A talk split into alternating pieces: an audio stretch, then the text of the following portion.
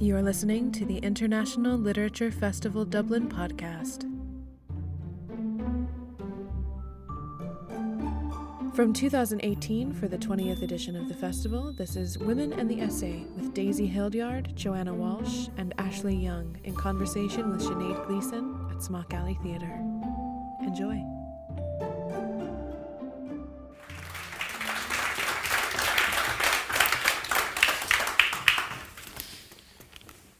Hello there. Uh, you're all very welcome to this evening's event. Um, I'd just like to say thank you to Martin Colthorpe for programming. This is basically my dream event uh, to chair uh, because I'm, I'm kind of fond of the essay. Uh, and I think a lot of the really good work that's been done in it uh, lately has been done by women.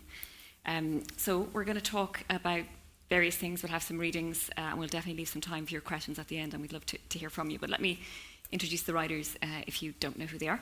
Um, on the far end, we have Daisy Hildyard, who works uh, as an academic uh, in literature and the history of science, and her first novel, Hunters in the Snow, won the Somerset Maugham Award and a 5 under 35 honorarium at the US National Book Awards.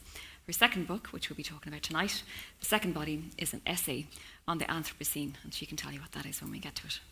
Um, Joanna Walsh is sitting here beside me, has spent a lot of time in Dublin, has been published by an Irish publisher, Tramp Press, has just moved to Dublin. Um, is the author of many, many books, seven books, uh, and the digital, digital work, you might have seen it online, Seed, it was kind of a, a wonderful interactive project. Um, it's also been adapted for, for performance uh, and was read not that long ago. Yes, yeah. at yeah, yeah, in the, absolutely. the Boys School Theatre. Um, her latest book, which we will discuss tonight, uh, Breakup, was published by Semiotext and Tuskar Rock, and her writing has been widely published in a lot of anthologies, journals, including um, Archives Best European Fiction, Granta, and of course Gorse. Uh, uh, also editing a collection of essays for Gorse that's going to be forthcoming uh, uh, later this year. She writes criticism for publications including The Guardian, Frieze, and the LAORB, and is a contributing editor at 3:AM magazine at, the US site Catapult, which are also publishing great work if you're interested in the essay. Um, she founded and runs, this is how we met, I think, uh, re- the Read Women account on Twitter, um, which does wonderful work in amplifying and championing the work of uh, new women, women of colour, forgotten writers, um, LGBT writers, uh, and generally does a really good job. Uh, so, yeah, you should check it out. It was described by the New York Times as a rallying cry for equal treatment for women writers. And finally, the person who's travelled the furthest to be with us uh, is Ashleigh Young, who grew up in a small town uh, on the North Island of New Zealand. Uh, she started off as the author of a poetry collection, Magnificent Moon, and this essay collection, Can You Tolerate This, which last year, uh, I don't know if you know this prize, but it's hugely prestigious, the Windham Campbell Prize for Nonfiction, which is awarded by Yale. Um, it also won a Royal Society Award for, for General Nonfiction at the New Zealand Book Awards. Uh, she works as a literary editor when she's not writing her own work at Victoria University Press in Wellington, in New Zealand, um, which works predominantly, or she works predominantly, with emerging writers of poetry and nonfiction. So please welcome Daisy, Ashleigh, and Joanna. Um, Daisy, if I can start with you, um, yours is, is a, a, book, and Fitzcarraldo, they're, they're, white books or they're non-fiction, they're blue books or they're fiction. Um, it is a book, and yet it's it structured. Yeah, it's it's kind of broken down into similar sort of shorter sort of sections. So it's a collection of essays, but it is also a book. So what was the thing that drew it all together into a kind of cohesive piece of work?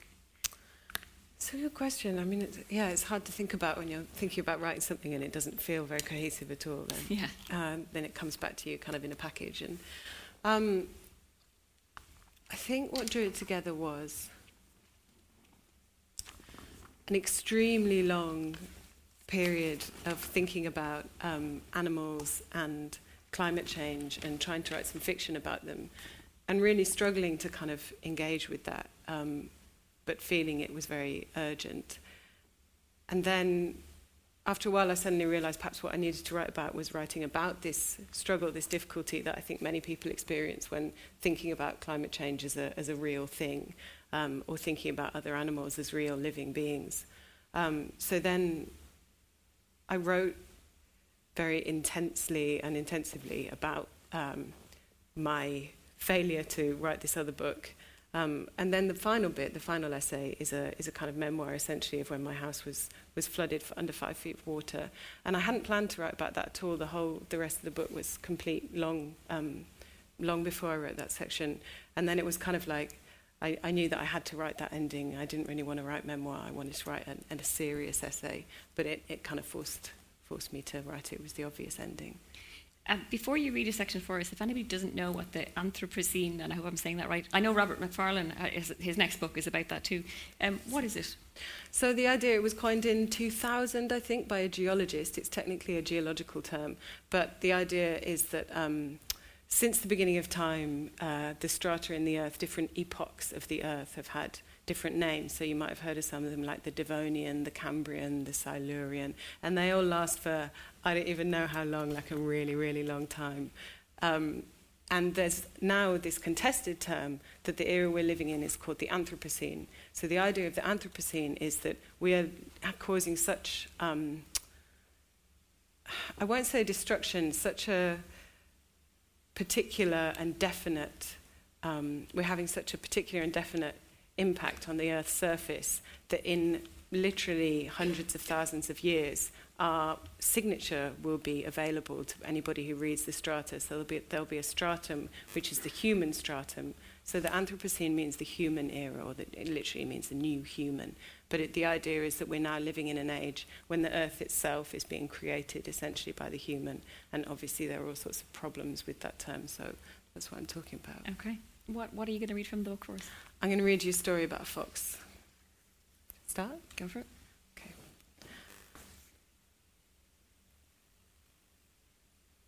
The first time I remember knowing that I was seriously different from other animals was one day in June when I was about 10, when I was walking home from the school bus and I noticed something pale sticking out of the hedge. On approach, I could see a tatty, furred stick. I lifted it out. Somebody must have put it there. It was high in the hedge and sticking out like a sign. It was old and very dusty. So much fluff and dust were disturbed when I pulled it out of the hedge that I could see particles rising through the sunny air and entering my nose. It smelled strongly of dried meat and something more acidic. It was fully silkily furred at one end, the fur degraded to fluff, then mange in the middle, and the end was pure bone. I felt panic. It was my father's birthday. I took the foxtail out of the hedge for him. My father was at home, the door was open, sunlight fell flatly on the carpet. I don't know where my mother or my brother were. My father asked me what was in my hand, and I held my arm out away from my side and the old foxtail at a right angle to it.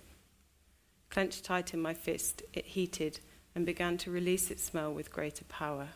It pervaded our small front room. It's for you, I said. He looked at it but didn't come any nearer. He said that he didn't want it, and he asked me where I'd found it. There was a moment's silence, and then he asked if it came from outside the pub. I knew that to cry would be a serious mistake, and so I was unable to say anything. I knew the place in the pub that he was talking about on the wall with pieces of brass on leather where the foxtail had previously been mounted on a piece of wood. My father spoke gently and quietly. Take it back where it came from, he said, and then come back here. And please make sure you wash your hands. I ran all the way back, and I was gulping in sob- sobs. I wasn't much of a crier as a child, and I didn't know why this object had raised in me such an extreme response. I couldn't find the place in the hedge when I got there. I walked up and then back, looking for any small gap or broken twig. It seemed important to put it back precisely where it came from, but I couldn't find a sign. The bone must have been stabbed directly into the hedge in a way that avoided making any impression at all on the branches that surrounded it. In form, the bone itself was like a branch. I waved the tail like a sword. More and longer grey hairs that only became red at the tip slipped loose from their attachment to one another or to the bone and waved in the air in, the, in a twisting helix like motion so that they caught the light. The dust was light enough to escape being pulled down, and so it drifted upward. It was drawn in through my open mouth and my nose with my inward breath, and I took it automatically into my body. My body rejected it, and I sneezed. I found it impossible to breathe. Thank you.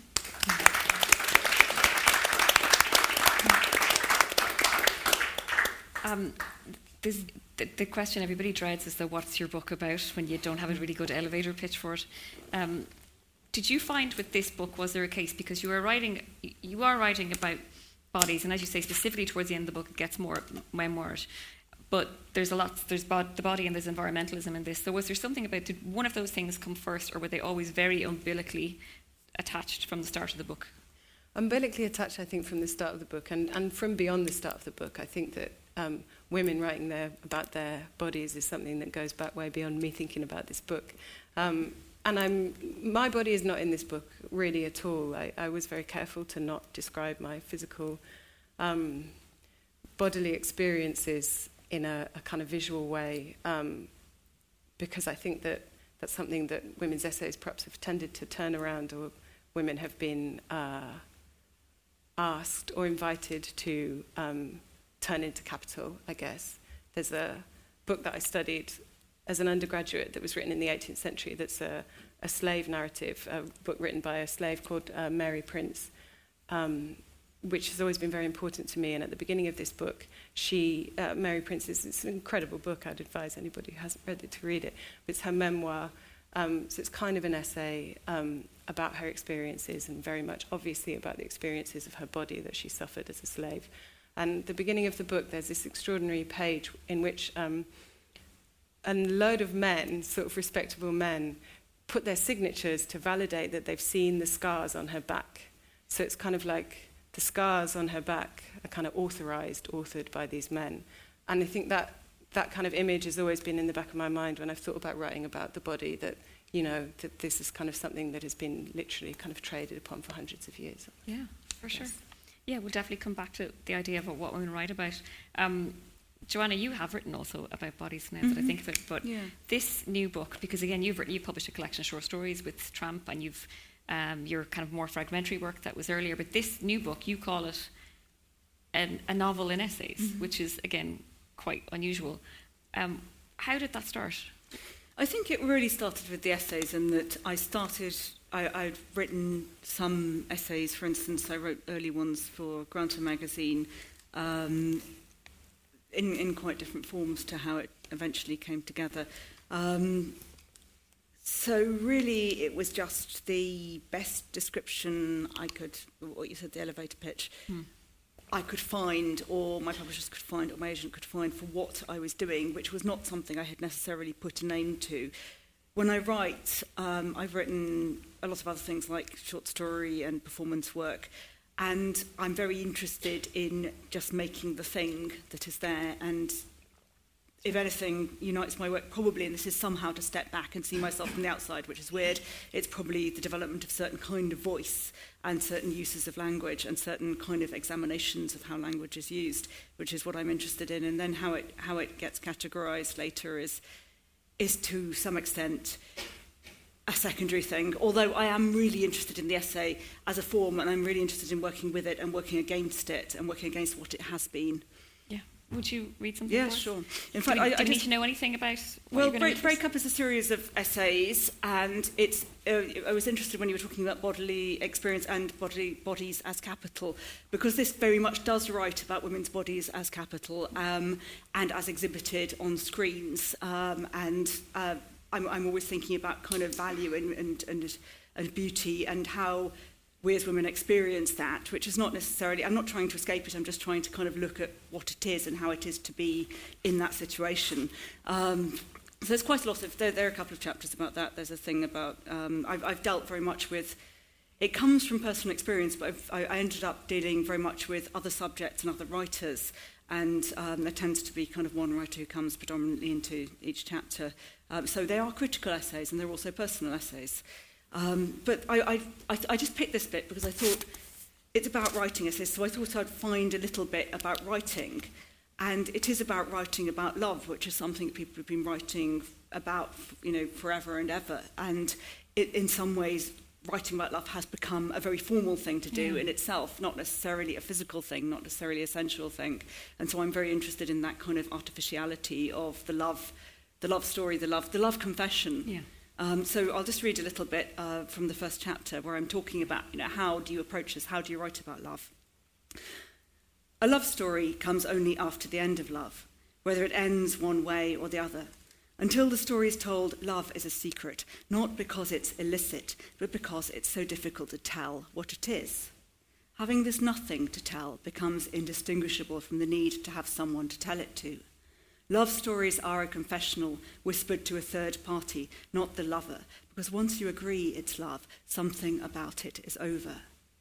It was different online when we were alone together, ignoring invitations to favourite, like, friend, our love letters were outtakes, asides to the fourth wall, because that's what instant message is an echo chamber for thoughts not said out loud, performed to an audience of one, both lover and confidant.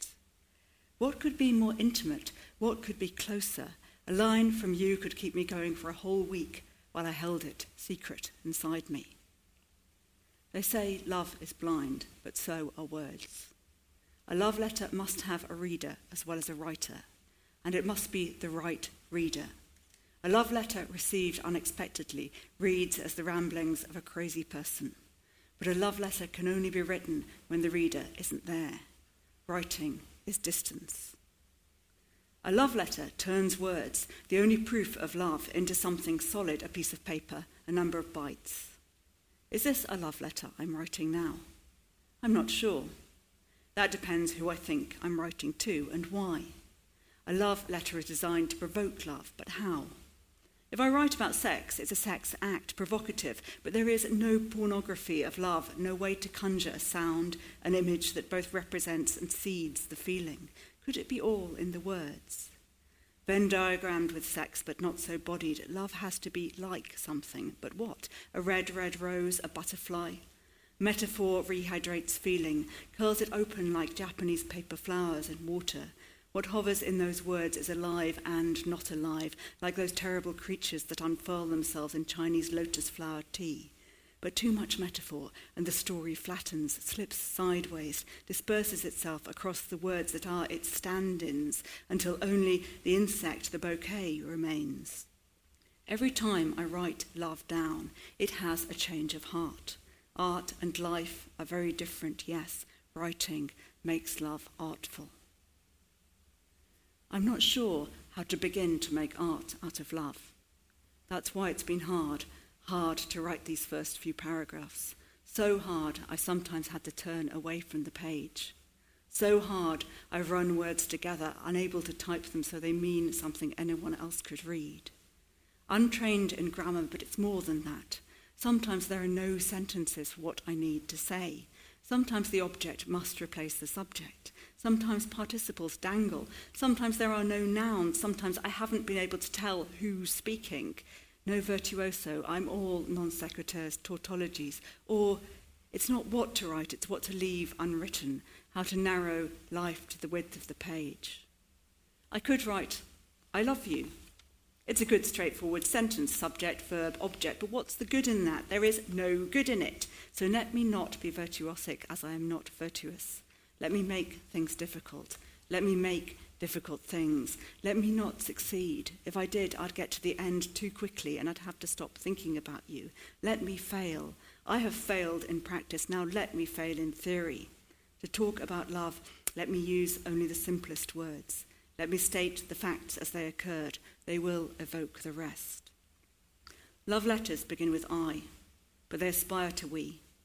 Our story was slight enough barely warranting the two letter word, that double U. But we is seldom a storyteller, and any love story told is evidence of singularity, of separation, of love's failure or success, at any rate, proof that love has moved on elsewhere. To write about love is to feel my way to its ends, to trace its limits, to push against its borders. To write about love is to gather its pieces, to kick them from under chairs and pry them from between floorboards, to sweep them onto a duster or a piece of newspaper, to purse it closed. To write about love is to wrap it up, to put a layer between me and it so I won't trip on it, stub my toe on it, cut myself on it. To write about love is to be sick of the sight of it lying around, to clear it up, throw it out, to put the pieces out of harm's way. To write about love is to shrink it, to conclude it, to end it, to end up alone. All love stories end with the letter I.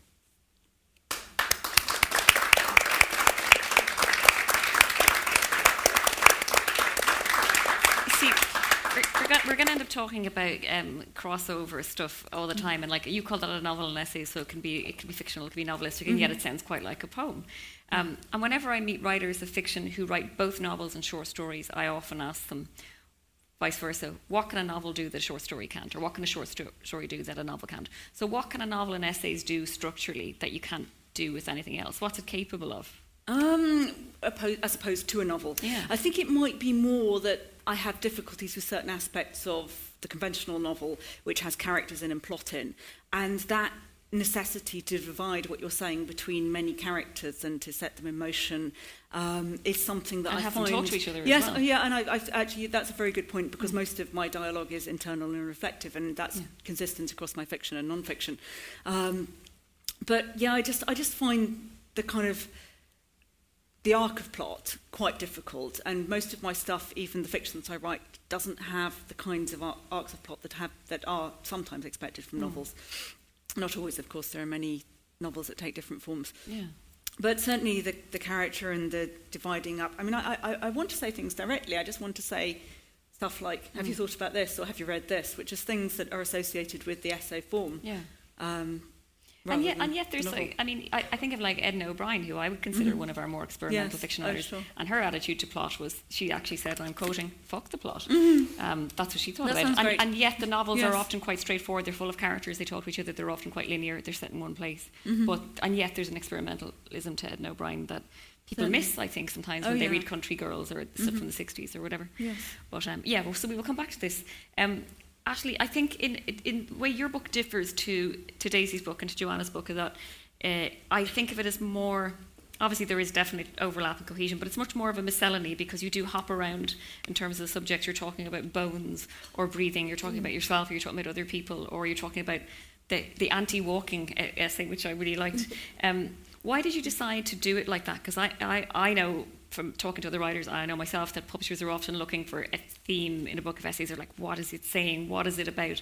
And yet, there's Leslie Jamison, for example. There's there is the empathy theme in that book, but yet all those essays to me are very distinct, and that's what I got from your book. So, Yeah. did you think of it like that, or did you did you think, well, I'd be able to get away with just putting whatever I want in here? Uh, yeah, pretty much. I, Yeah. I, I'm still not sure if it works as a whole as a whole thing, um, and partly it's because I wrote it. I wrote the pieces at different times. I um, um, actually I had the the reason I wrote the a first draft of the book in the first place was I had this um, this job um, as a writer. Um, I was vastly unqualified for this job. It was at a, um, a publishing company for um, educational materials. So, so we made little chapter books and just kind of and little kind of faux magazines for you know seven to ten year olds in the states and in Canada. And so I, my job was to um, write about uh, like Amelia Earhart and um, nocturnal animals and how a bicycle works. And um, one of my best-selling titles was uh, was it uh, the world's waterways, so like locks and rivers and stuff.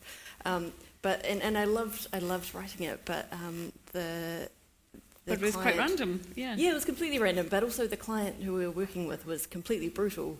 Uh, so things would come back that, that I'd written that I, and I was still at the stage of writing where I felt very precious about what, about my work, and um, they'd come back just vastly changed. So like I would send something off about you know some kind of nocturnal monkey, and it would come back about some completely other monkey that I had no knowledge of, um, um, or like a character uh, who I decided would be a lonely old man would come back as like a um, a young girl in a wheelchair, this sort of stuff. Anyway, um, so I just had this craving to write something that kind of was just mine, that, that completely belonged to me. So yeah, I wrote the, this first draft of my book. Um, I, I did a course with this really wonderful tutor who made us read really wi- widely in the, the personal essay. Um, and it just it just felt this is, it sounds so sentimental, but it just felt like coming home. Like I had a place to write in, um, and suddenly I just felt this real excitement and urgency about um, kind of just writing from direct experience and from my own preoccupations. um, as if that could be uh, suddenly this Yeah. valid and relevant thing. Um, and so I wrote the, the, f- the first um, draft kind of in a, in a bit of a rush, and, and, and also when some things were quite raw as well, and not fully. And I, I also made this mistake, I think, of writing about things which hadn't, about my family, which hadn't actually been, or we hadn't talked about them. Always good to flag them about that stuff. Yeah. yeah, and then I sort of thrust this manuscript Yeah. underneath my brother's nose. Look, I've written all about this. Yeah, because it's the Um, big red. It's like there's so much of your brother right. in there. Yeah. yeah, yeah, and um, and they, my bro- my brother said, this can never be published, and um, in retrospect, that was great, Yeah. but at the time, it was um, it was completely heartbreaking, Yeah. and so I put it aside um, for it was probably about seven years actually that Oh, I put it. I just decided, right, that's dead. Um, and I set about doing other things, and which was great actually because I, I learned. Well, I don't think I learned anything, but I just I explored um, the kinds of things I wanted to write about. Like I wrote a book of poetry, and I, I started a blog, which seems like a really old-fashioned thing to do now. Um, but uh, yeah, it just really helped me to kind of figure out what I wanted to write about, and also I think there's always that question of persona, um, like who is the if, if you're writing from the first person, um, like who is the self that's going to kind of uh, get a story out of this massive events, like.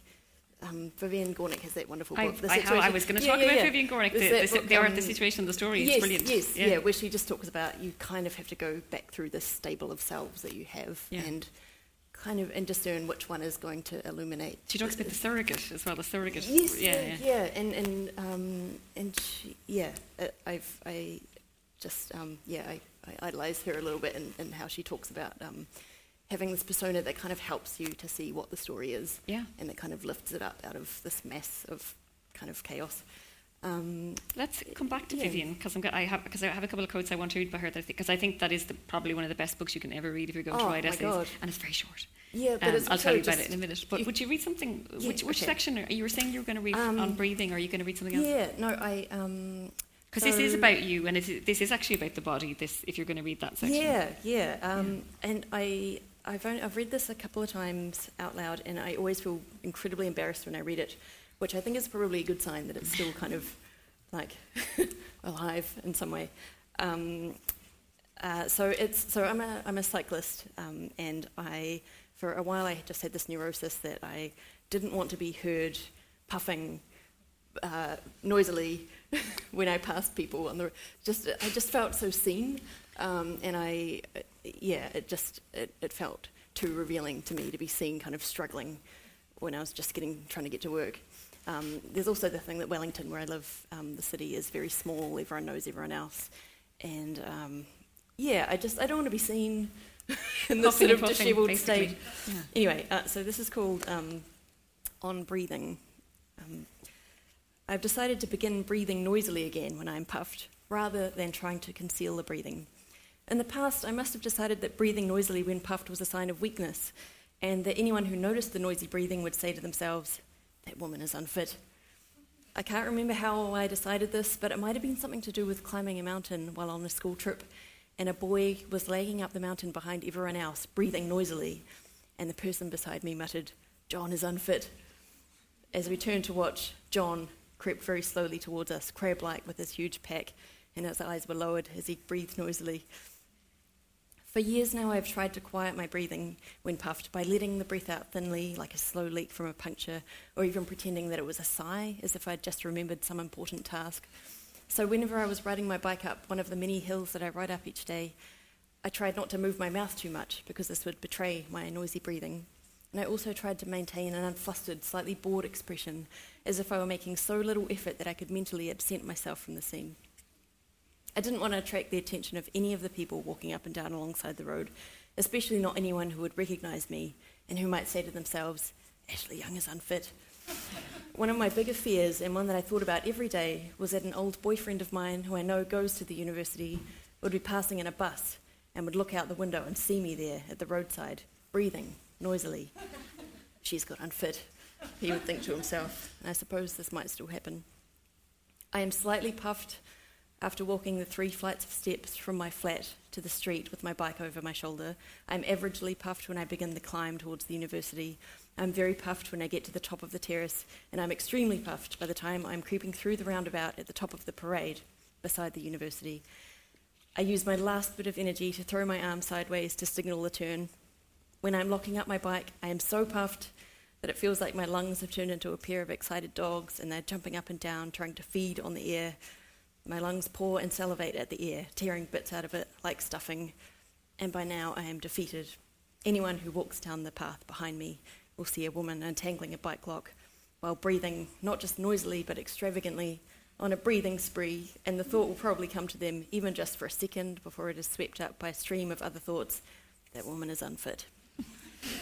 Sometimes I've been stuck behind slower moving male cyclists who I could tell were breathing noisily but I still have not been moved to allow myself to do the same. Once I had a slow crash when a woman in a parked car opened her door into my path, but even that didn't remind me that there were more important things to worry about than breathing noisily. Last week, a couple of teenage boys shouted abuse at me when I was just at the steepest, most difficult part of the hill, and I didn't have enough air in my lungs to shout abuse back, but even that didn't make me think I should let myself breathe noisily as required. Today, Nothing in particular happened to make me decide to breathe noisily again when I'm puffed. So, just as I'm not sure why I decided that I had to breathe quietly, I'm now not sure why I've decided that I don't have to. I pushed my bike through the gate, and my cat Jerry immediately came running out from under a tree, screeching. He screeched loudly and continuously as he ran down the steps, just in front of my feet. I leaned my bike against the fence and put its special bicycle raincoat on which is always more difficult than I think it will be, like putting a pair of pants on a car. Then I came inside and lay down on the floor and breathed noisily until I was no longer puffed. All this time, Jerry was prancing around me, screeching for food, and maybe, I hope, because he was glad to see me, maybe it just felt like enough time had passed and that I could breathe now. Cool, that's it. Thank you.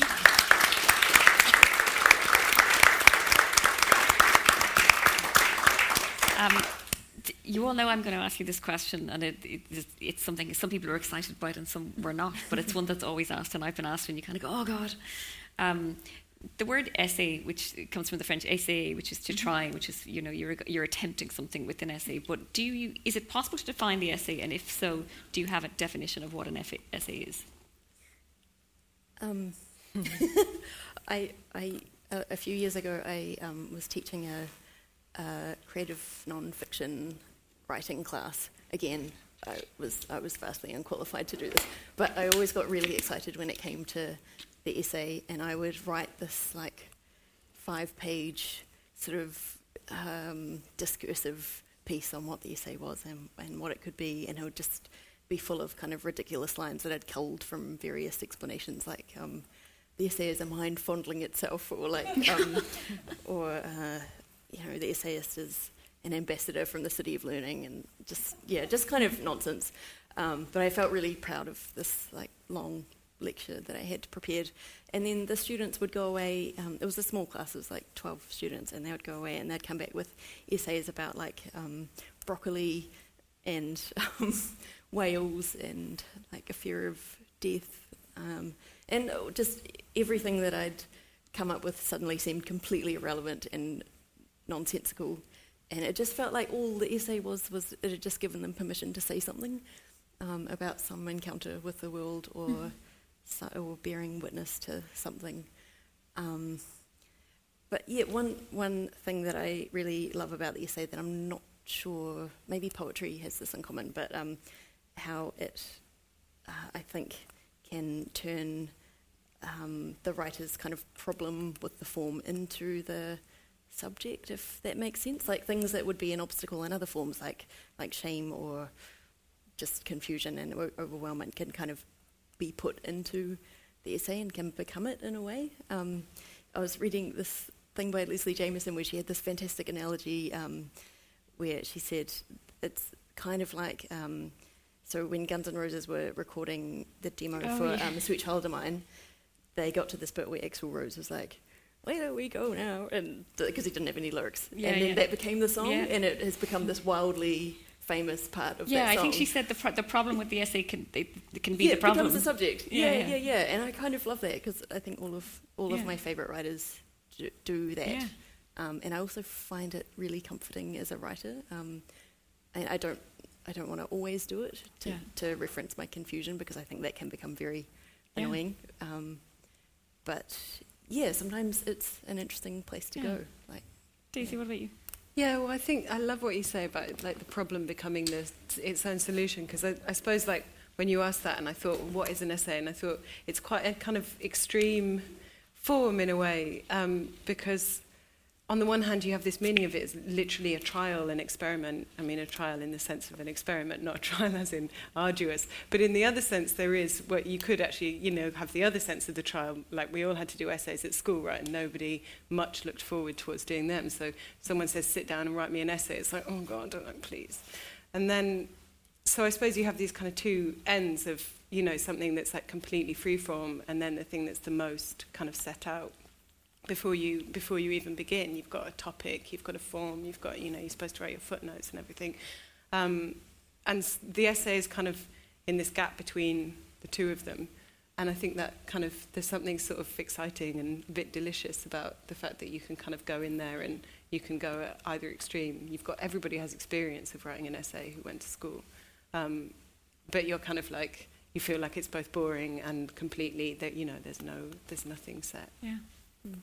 Joanna, there's something about it. I mean, it, it's an, it's like asking a question. It's an interrogation in some ways. Yeah. What do you think? I guess, um, I mean, I was just thinking about reaction to the word essay, and yeah, I was thinking, firstly, when you say, are you writing essays, I'd be very reluctant to categorise what I'm doing Yeah. as essays, because, but on the other hand, I kind of like working against form or at Yeah. the limits of form in most of the things that I do.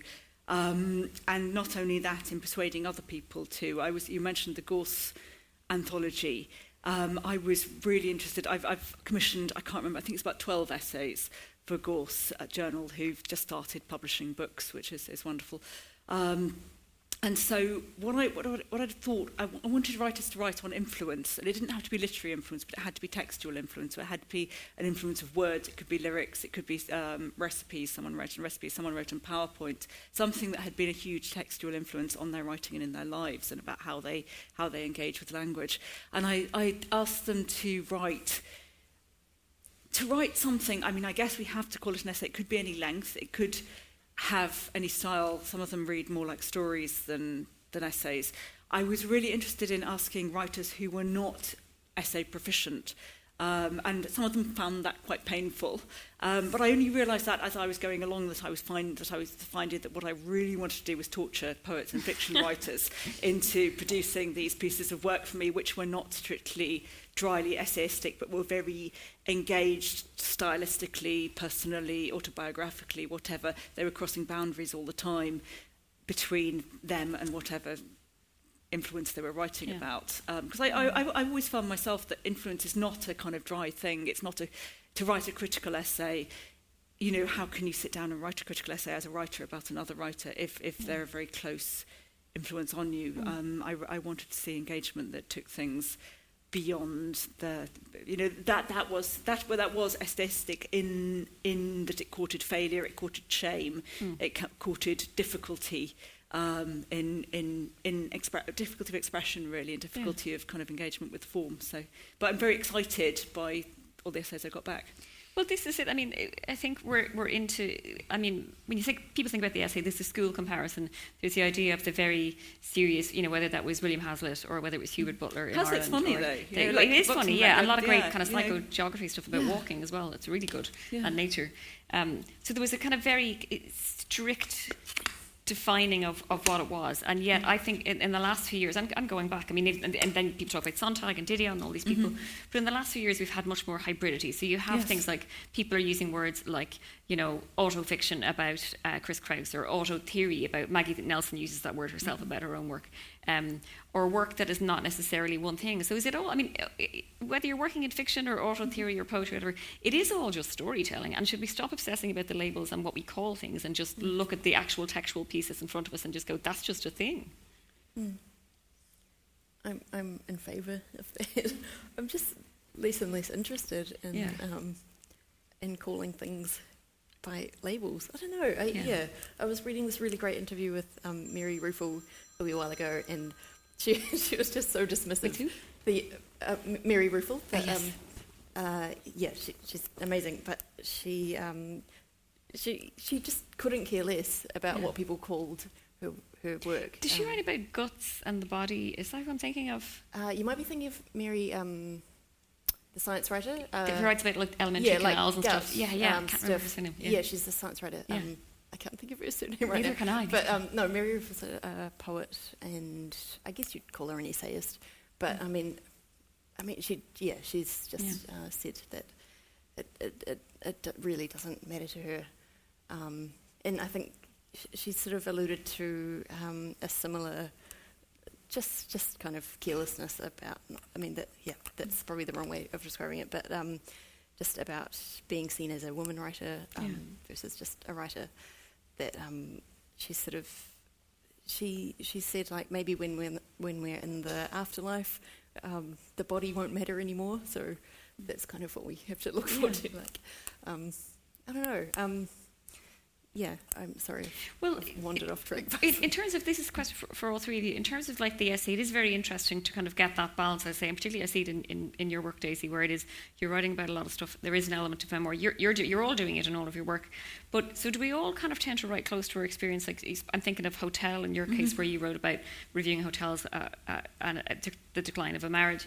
You are a scientist, so obviously there's Dina's scientific background, so there's a lot of science in your work. And I then study scientists. yeah. I don't actually know anything Yeah. myself. um, it's kind of, and then you, I mean, you were writing about New Zealand and you're writing about your family and a lot of things that are in close proximate, whether it's geography or, or people you know.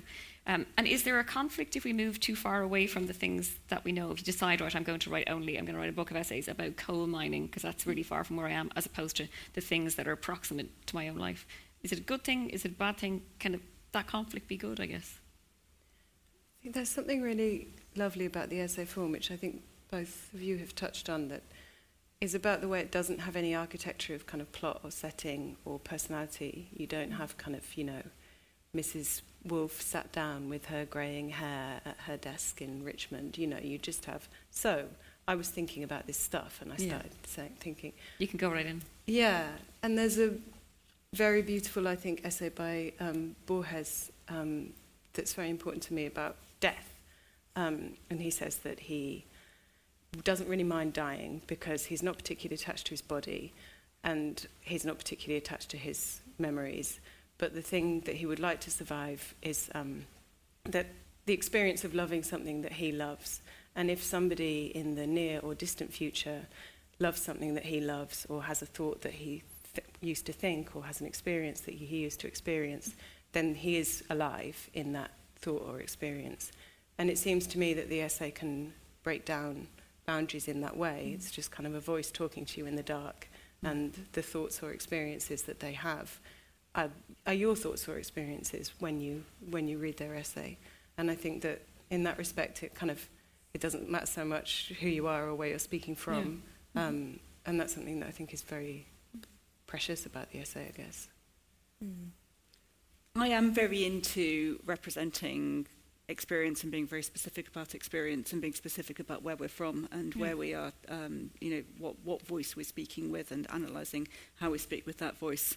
So I, I don't, I, I mean, it's nice to think of the idea of the essay crossing boundaries in that way, but it can only do it, I think, if it, if it acknowledges the position from which it speaks and examines it. But that's what so many essays, essayists are doing in the first place. Mm.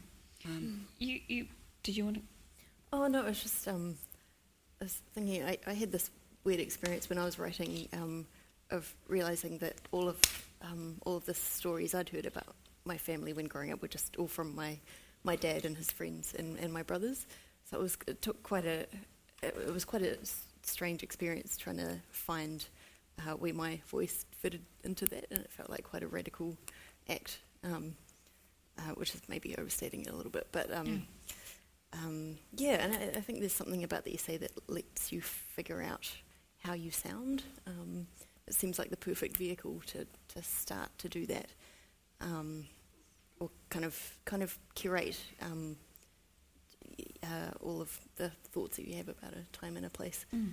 Um, but yeah, it's it's also a really awkward thing trying to s- insert your own voice into Yeah. um, the stories and accounts that you've heard um, all of your you know your older um, family recount to you over the years. So um, yeah, I'm, I'm quite chuffed that I did it. I think also when you write something, uh, and I think also when you write something, especially if it's published and it's out in the world, it doesn't belong to you anymore. And I know that I've written stuff where I think it's about one thing, and then people tell me, "Oh no, it's about something else," and you you don't see that. and and- sometimes you also try to write about something, and your brain starts dragging you off this way, and go, "No, "This is a much easier, or more difficult, or more interesting path to go down." And that's what I I, I think it's. Um, in the way that the short story can be both elastic and quite constricting, I think the essay can be those things to the power of a million. You can literally do what you want with it, maybe. I don't know. Also, Um, in fiction, like I tried to write stories for years and years, and I think because all of my teachers said um, that I was good at it and I wanted to please them. Um, uh, but I, I realized I couldn't figure out how to move people around, like Yeah. just how to get them like across a room You, you don't and out to. of a door. You can just write one bit and the other, Yeah, and it's yeah, yeah. still, Or even a just, short like, I story. couldn't- Then you need a smoking gun couldn't as move well. them. so, they just yeah. sort of glided around on Learn me for you. casters. yeah, it's sort of such a relief not to have Yeah. to like move them around. Um, the, the title o- of this event was, is called Women on the Essay, uh, and I wondered. Um, I mean, lots of people have been drawn to it, lots of women have as well. But is there something about? And actually, on the cover of your book, it does say personal essays, and you've used the word about Sure. it as well. And I use autofiction as well as yeah, a description. and, and I think that sometimes there can be. Do you think, in any sense, that there's a diminishment of the personal when it's used about women? I find that the word confessional writing is often only applied to work by women. Um, also, there was uh, Jia Tolentino wrote a, a quite famous piece in the New Yorker a couple of years ago saying the personal essay boom is over, so it was a really bad thing, and specifically mentioned a, a lot of women. So, is it kind of a an awkward and strange thing to be doing? I have to say, it's a, it's the kind of work I do like to read, and yet it's often kind of it's not as serious. It's not you know.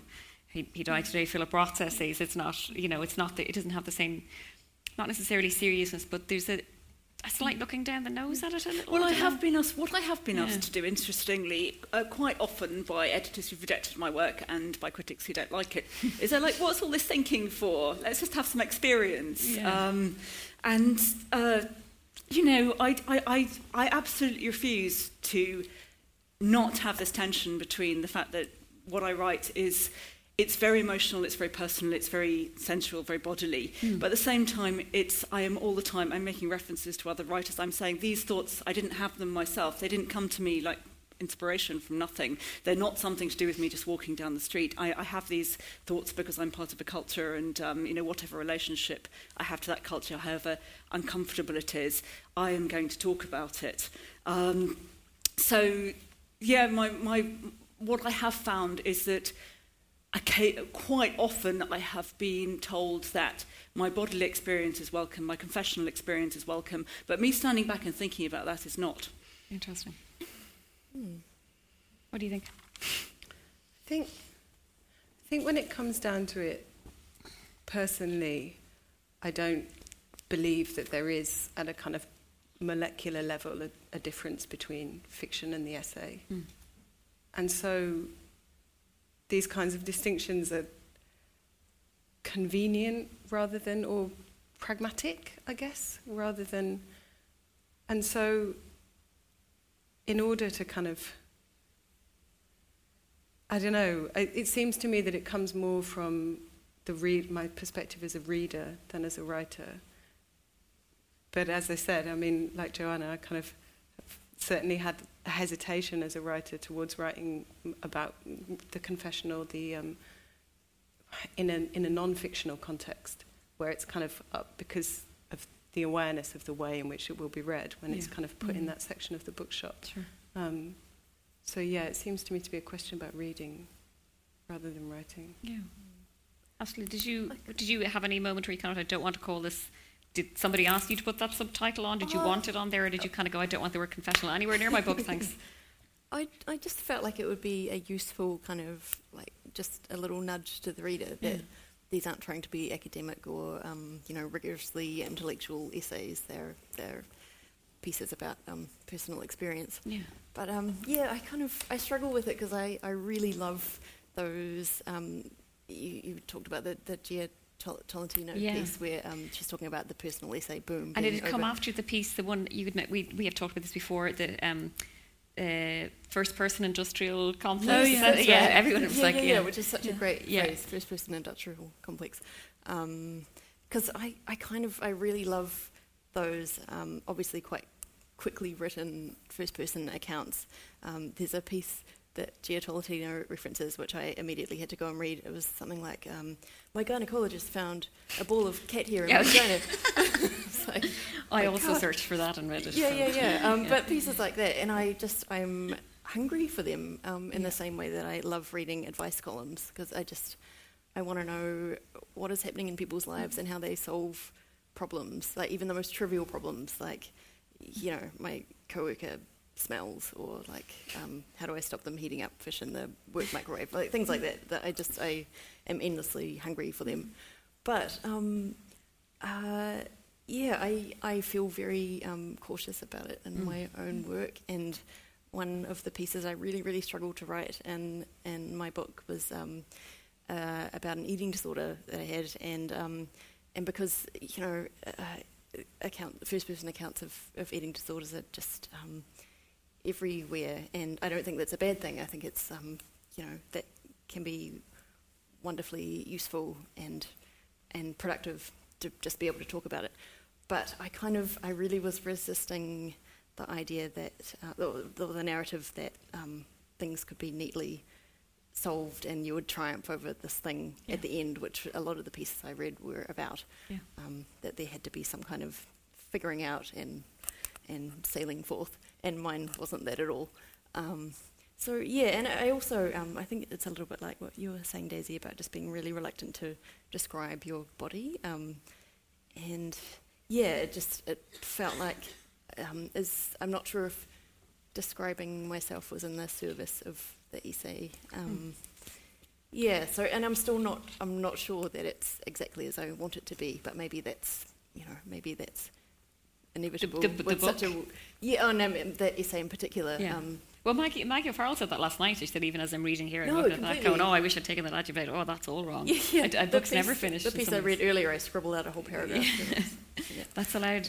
Um, before we open it out to the audience, I, d- I was going to ask about, because I think if anybody in this room is interested in the, the essay, you really, really should read Vivian Gornick. Um, the book is called The Situation and the Story, The Art of Personal Narrative. It's very short. I, I never deface or, or damage my books in any way. I've basically uh, underlined the whole thing. Uh, it's so useful. It's so good. She talks about loads of the writers. There's a great essay. A great. She talks about Joan, Joan Didion's bed, which is about migraines, and then it's about about what a contradictory piece of work it is because you think Yeah. it's about one thing, and then it completely 180s and takes you off in a different direction. But she says, um, she talks about this I. So if you do write essays or you write from a first person and you use the word I, um, she t- talks of it as a persona. It's a different version of yourself. And she says, um, out of the raw material of a writer's own undisguised being, a narrator is fashioned. This narrator becomes a persona. The creation of such a persona is vital in essay or memoir. So how do you feel about the I in your work? Is it superfluous, you ignore it, or is it very central and the building blocks of everything that you're talking about?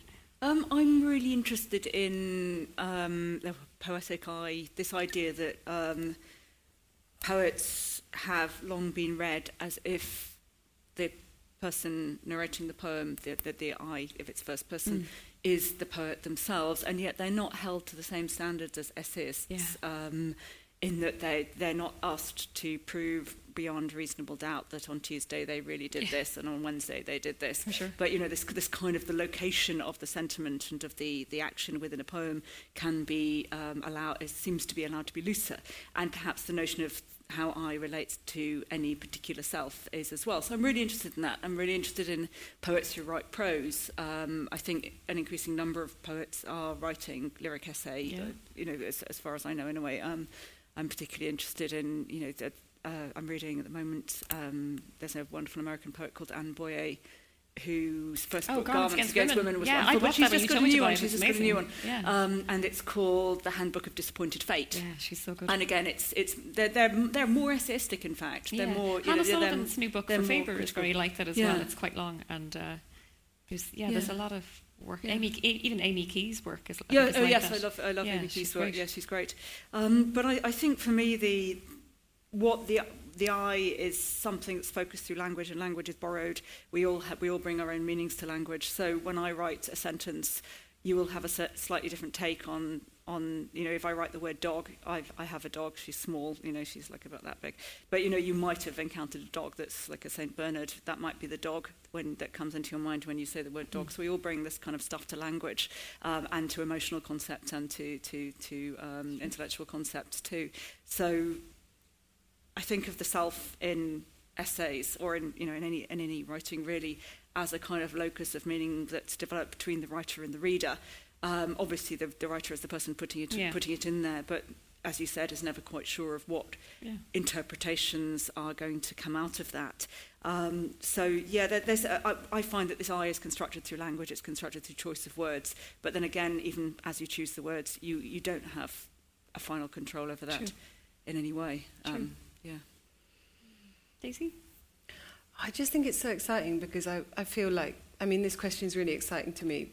Um, because of what's happening to the eye at the moment. I feel mm. like the, the single eye is is kind of not really it's just exploding it's it's really not tenable anymore in so many ways i mean I, I love what you say about the way a text is kind of funnel for different languages different people's kind of sense of those words also i guess every eye now is might be a range of genders and every eye now is also like a colony of microbes and exchanging carbon atoms at a molecular level and you know and I find that all you know this kind of long history of, of eyes um, coming down to now um, is a very exciting kind of moment for the yeah, essay for I sure. guess because what kinds of essays are going to be written in these I mean mm. I think there's a um, I know of a couple of books coming out soon and I can't remember the authors but they're um, written in in you know um, second person plural that kind of, you know, rather than I. Yeah. yeah. So, yeah. Yeah, I'd like to know that. So.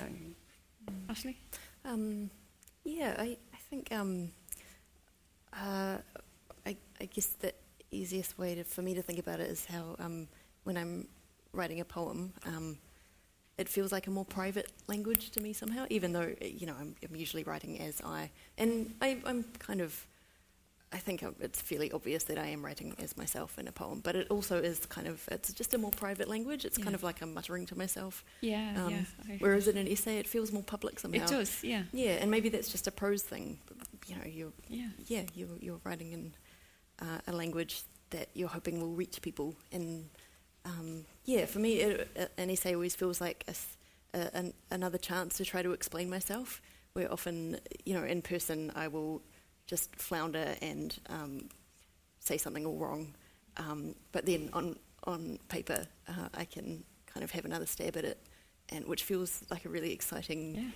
relief to me that, that I can have another go at making myself clear. Yeah, um, yeah that's just the way okay. I seem to. Thank you so much to Daisy Hildyard, to Ashleigh Young, and to Joanna Walsh.